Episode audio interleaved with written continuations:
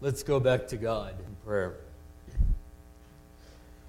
Lord, we seek you in your word as though we are searching for water in a dry and weary land. By the power of your Holy Spirit, may this word be to us a rich feast, satisfying the soul.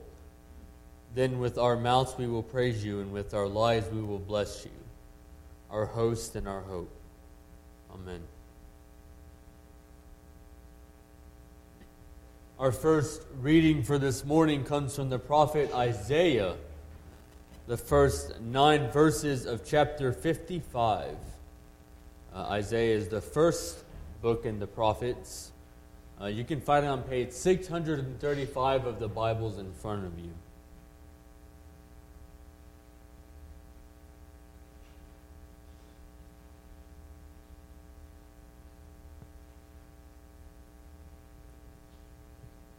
Listen for what the Spirit has to say to the church. Ho, everyone who thirsts, come to the waters, and you that have no money, come, buy and eat. Come, buy wine and milk without money and without price. Why do you spend your money for that which is not bread, and your labor for that which does not satisfy? Listen carefully to me, and eat what is good, and delight yourselves in rich food Incline your ear and come to me. Listen so that you may live. I will make with you an everlasting covenant, my steadfast, sure love for David. See, I made him a witness to the peoples, a leader and commander for the peoples. See, you shall call nations that you do not know, and nations that do not know you shall run to you, because of the Lord your God, the Holy One of Israel, for he has glorified you. Seek the Lord while he may be found. Call upon him while he is near. Let the wicked forsake their way, and the unrighteous their thoughts. Let them return to the Lord, that he may have mercy on them, and to our God, for he will abundantly pardon. For my thoughts are not your thoughts, nor are my ways your ways, says the Lord. For as the heavens are higher than the earth, so are my ways higher than your ways, and my thoughts than your thoughts. Word of the Lord. Our second reading comes from the Gospel according to Luke, chapter 13, verses 1 through 9. You can find it on page 906.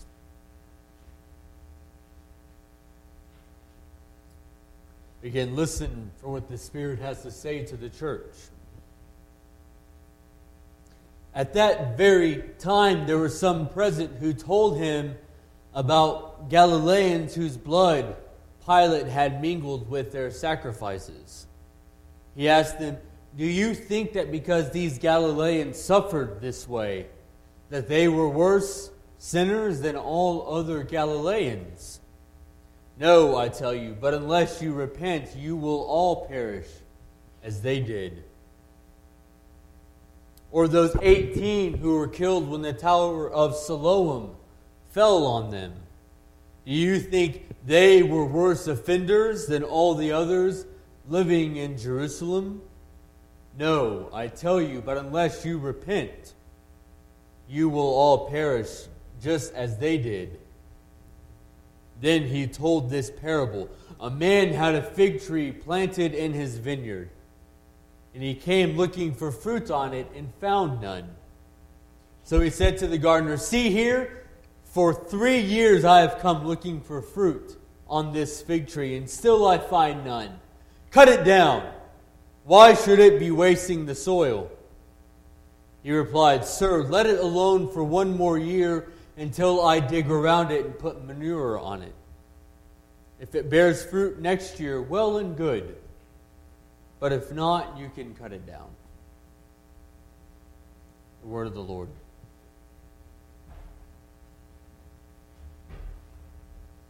Lord, may the words of my mouth and meditations of our hearts be pleasing to you, our Lord and Savior, our rock and our salvation. May your Spirit move powerfully among us that we may hear what you have to say to us today. Amen.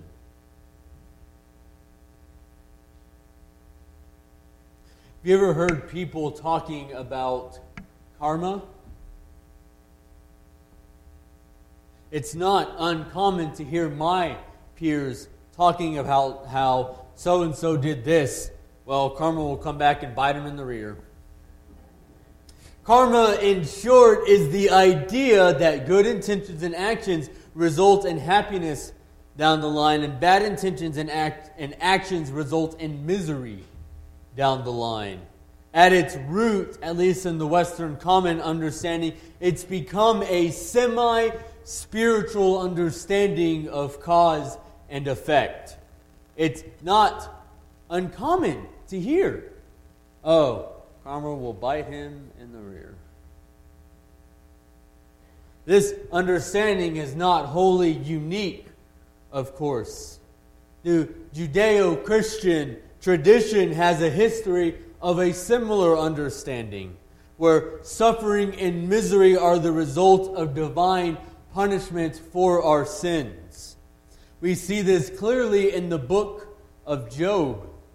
If you remember, Job loses everything he has, though he is a moral and upright man. As he sits in the ruins of his former life, his well meaning friends sit down next to him and say, Man, Job, you must have really messed up.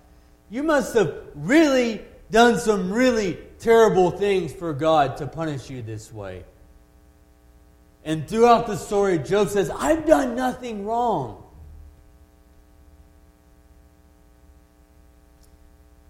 Even though the book of Job largely sets to discredit this notion of divine punishment for our sins,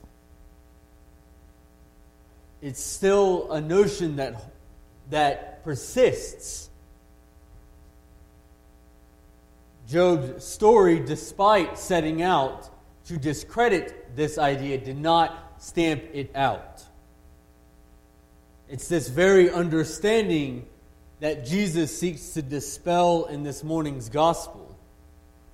Despite the presence of Job in the Hebrew canon, this belief that misfortune was divine punishment for wrongdoing still held on through the following centuries. It was present in Jesus' time, and it's still present today, even though our tradition speaks so strongly against it. Now, there are understandable reasons for why this belief persists, for why it keeps popping up. We're hardwired to look for patterns of cause and effect. We want to believe, consciously or unconsciously, that there is a cause for the suffering that we experience. And that cause must be our own actions. It's easy to develop an understanding of a God who actively punishes us for our sins. It's easy to understand a God who punishes us with misfortunes for not living right. It helps us to make sense of this crazy, unjust world, to think that maybe there is some justice to it after all. Maybe it helps us to believe in what has become known as karma, where our own evil actions are revisited upon us by some sort of cosmic divine order. But Jesus says, no, that's not it. He asks his audience, were those whose blood was mingled with their sacrifices any worse than the other Galileans? Were those killed when the Tower of Siloam fell on them any worse than the rest in Jerusalem? The answer to both of these questions is no. They weren't worse sinners than the others. They were not being punished for their sins. No, you didn't get into that car wreck because you spit in Susie Peterson's hair back in third grade. No, you didn't lose your job because when you were a kid, you always blamed your little brother for stealing the cookies, even though he couldn't defend himself. No, you didn't get sick because you spent your high school career bullying the quiet, scrawny kid who sat in the back of the class. The universe doesn't work that way, and God does not work that way. Now, don't misunderstand me. This is not to say that sin is without consequence. There are many what I call mundane consequences to sin. This world does operate on a principle of cause and effect. Sins have very real consequences. There is a sort of ripple effect that sins have. We've been talking about this a lot in our Sunday school class. When we sin against God or our brother and sister, the effects of that sin do not stop with them. Sinning against a brother or sister creates a wound in them, a wound which perpetuates itself by creating wounds in others. Like I've said before, broken people produce broken societies, which in turn produce more broken people. Sin has consequences.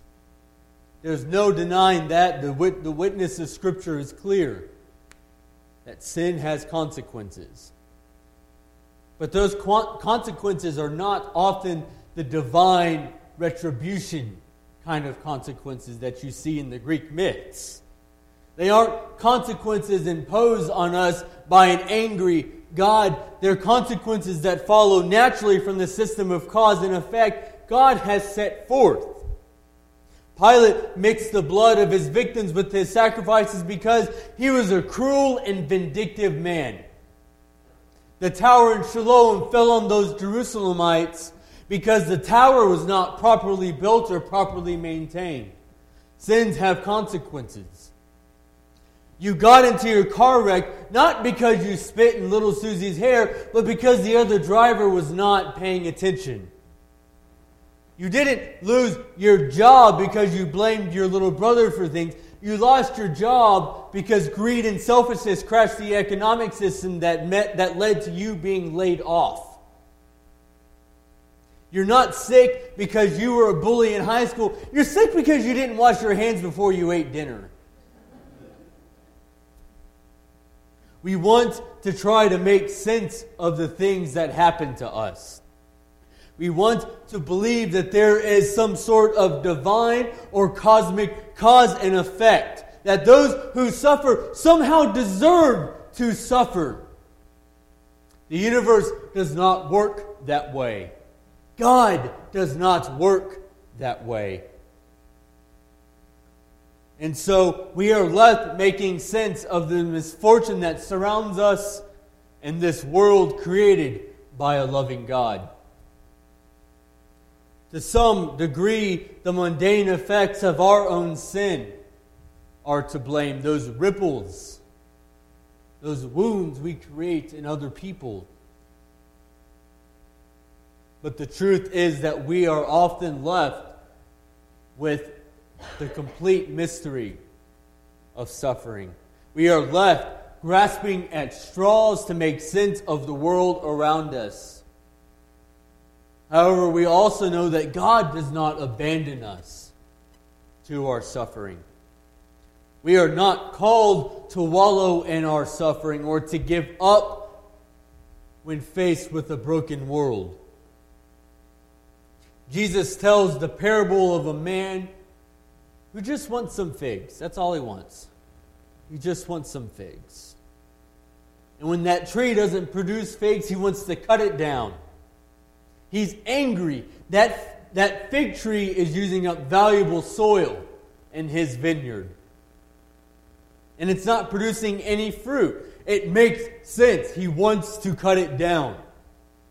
But as Gardner says, let me focus on it for another year. Let me dig around it, put new soil in, let me fertilize it. Maybe it will bear fruit next year. The vineyard owner in this story is asked to take a chance and not give up on the tree that doesn't bear fruit. He's asked to allow his servant to care for and tend the tree in the hopes of letting the tree bear fruit. This gardener who stops his master from tearing down the tree does so because he's open to the possibility of it bearing fruit. Something that he can work toward, but ultimately it is out of his control. When we are confronted with the pain of this world, we may be tempted to ask, Why me? We may be tempted to, to give up and just sit in the ashes of the world around us. But Jesus says we need to be stronger than that. Like the gardener, we should work at tending the world around us. Maybe get rid of some of that bad soil and bring in some of the good soil. Jesus never taught that we should sit back and accept our fate. Jesus taught that we have a responsibility to go into the world and make it better. We have a responsibility to go into the world and carry the gospel to it. Because this world desperately needs the gospel.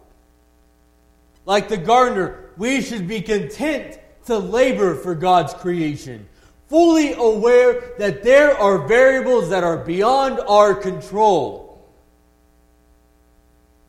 And that shouldn't stop us. the misfortunes of our lives and the misfortunes of those around us are not cause for us to give up. They should serve as reminders that we have more work to do. Jesus says elsewhere that the harvest is plentiful, but the workers are few. We must not be overwhelmed by the enormity of the task, for each one of us walks the path of Christ. And that is all that we can do. And that is enough. Let us sit with what God has placed on our hearts.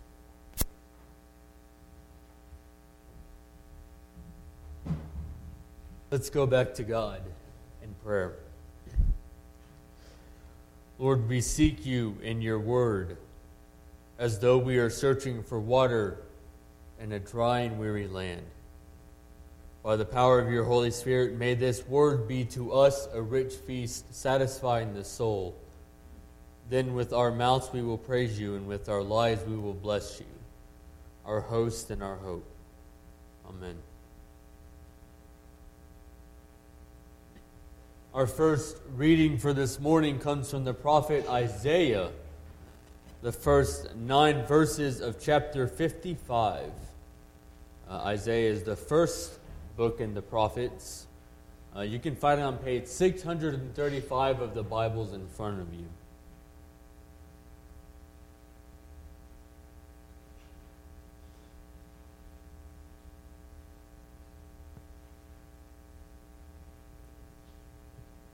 Listen for what the Spirit has to say to the church.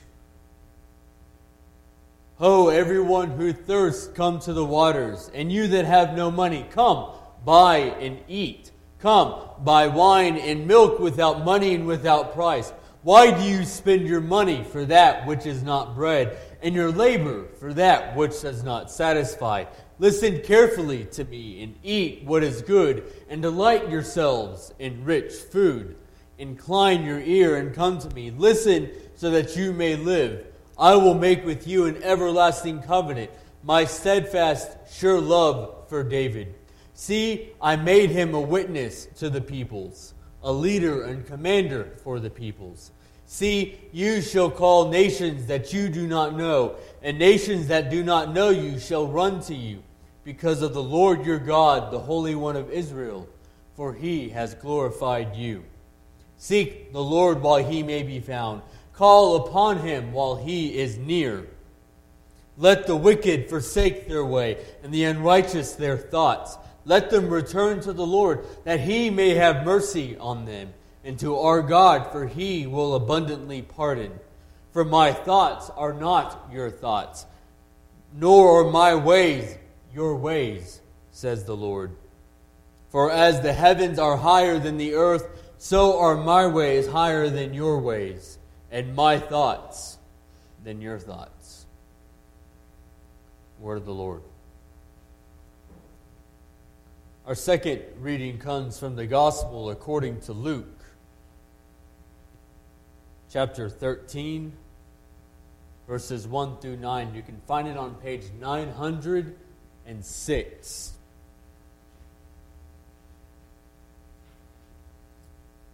Can listen for what the Spirit has to say to the church. At that very time, there were some present who told him about Galileans whose blood Pilate had mingled with their sacrifices. He asked them, Do you think that because these Galileans suffered this way, that they were worse sinners than all other Galileans? No, I tell you, but unless you repent, you will all perish as they did. Or those 18 who were killed when the Tower of Siloam fell on them. Do you think they were worse offenders than all the others living in Jerusalem? No, I tell you, but unless you repent, you will all perish just as they did. Then he told this parable A man had a fig tree planted in his vineyard, and he came looking for fruit on it and found none. So he said to the gardener, See here, for three years I have come looking for fruit on this fig tree, and still I find none. Cut it down. Why should it be wasting the soil? He replied, Sir, let it alone for one more year until I dig around it and put manure on it. If it bears fruit next year, well and good. But if not, you can cut it down. The word of the Lord.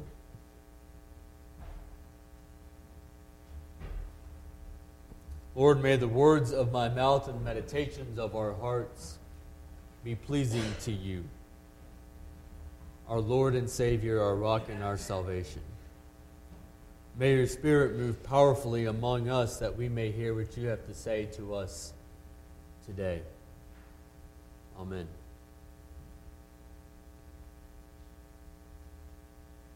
Have you ever heard people talking about karma? It's not uncommon to hear my peers talking about how so and so did this. Well, karma will come back and bite them in the rear. Karma, in short, is the idea that good intentions and actions result in happiness down the line, and bad intentions and, act, and actions result in misery down the line. At its root, at least in the Western common understanding, it's become a semi spiritual understanding of cause and effect. It's not uncommon to hear, oh, karma will bite him in the rear. This understanding is not wholly unique, of course. The Judeo Christian tradition has a history of a similar understanding, where suffering and misery are the result of divine punishment for our sins. We see this clearly in the book of Job. If you remember, Job loses everything he has, though he is a moral and upright man. As he sits in the ruins of his former life, his well meaning friends sit down next to him and say, Man, Job, you must have really messed up. You must have really done some really terrible things for God to punish you this way. And throughout the story, Job says, I've done nothing wrong.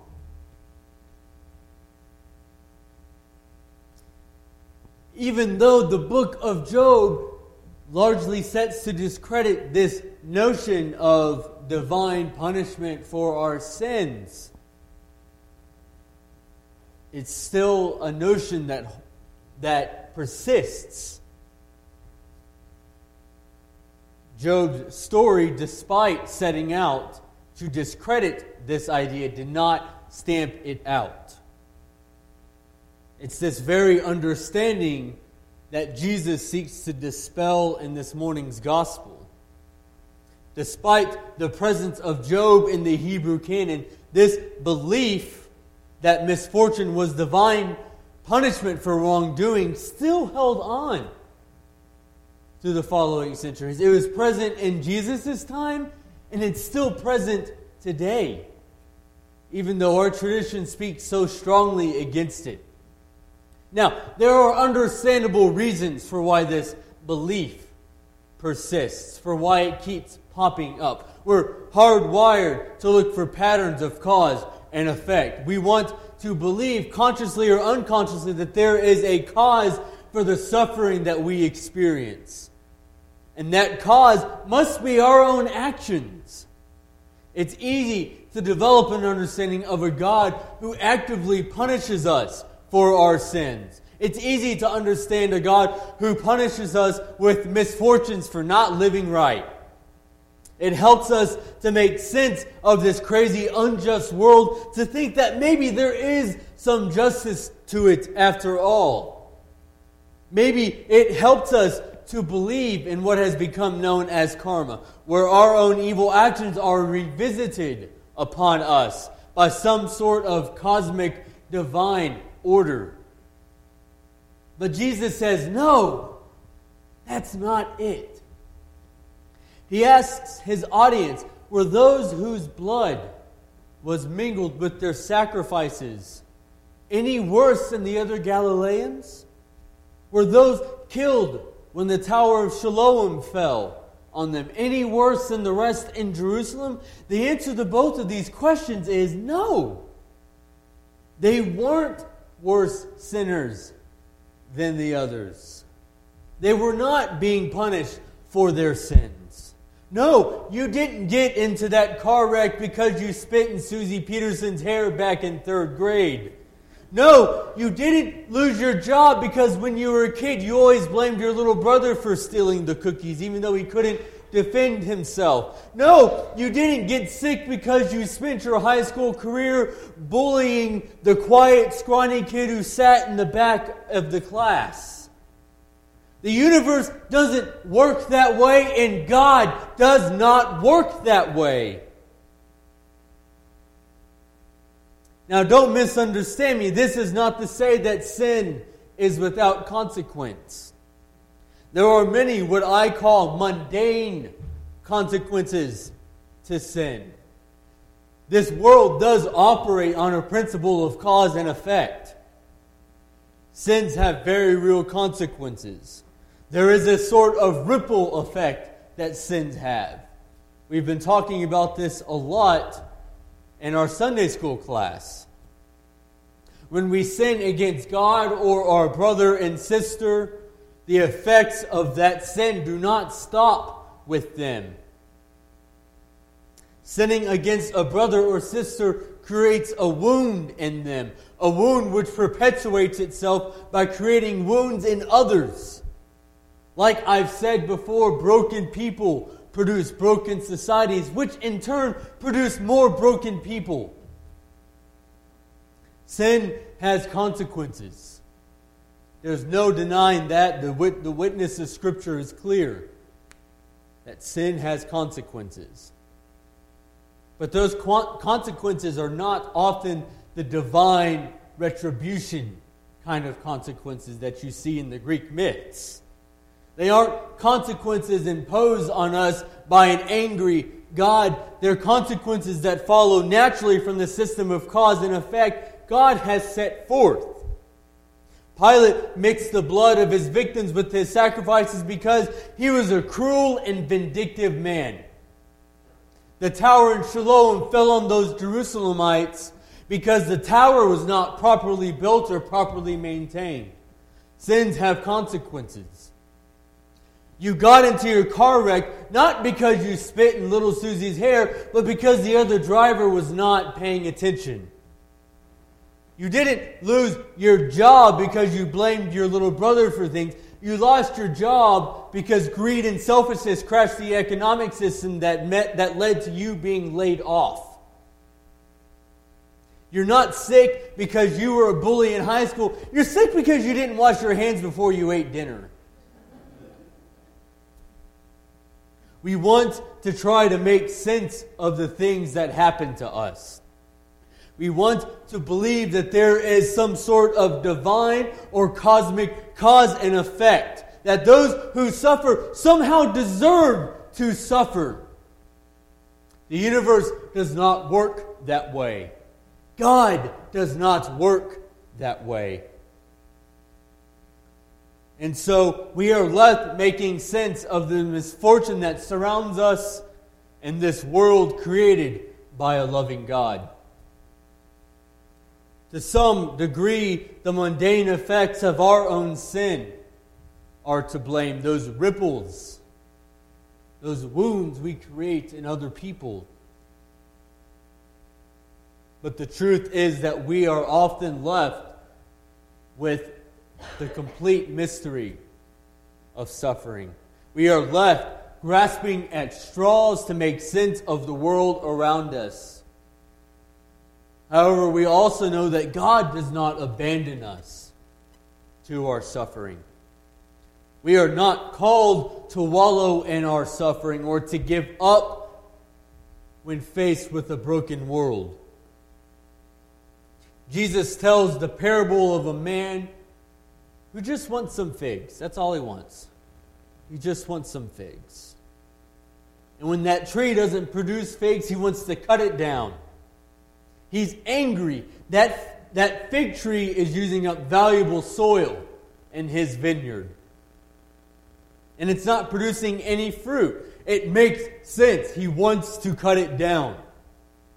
But as gardener says, let me focus on it for another year. Let me dig around it, put new soil in, let me fertilize it. Maybe it will bear fruit next year.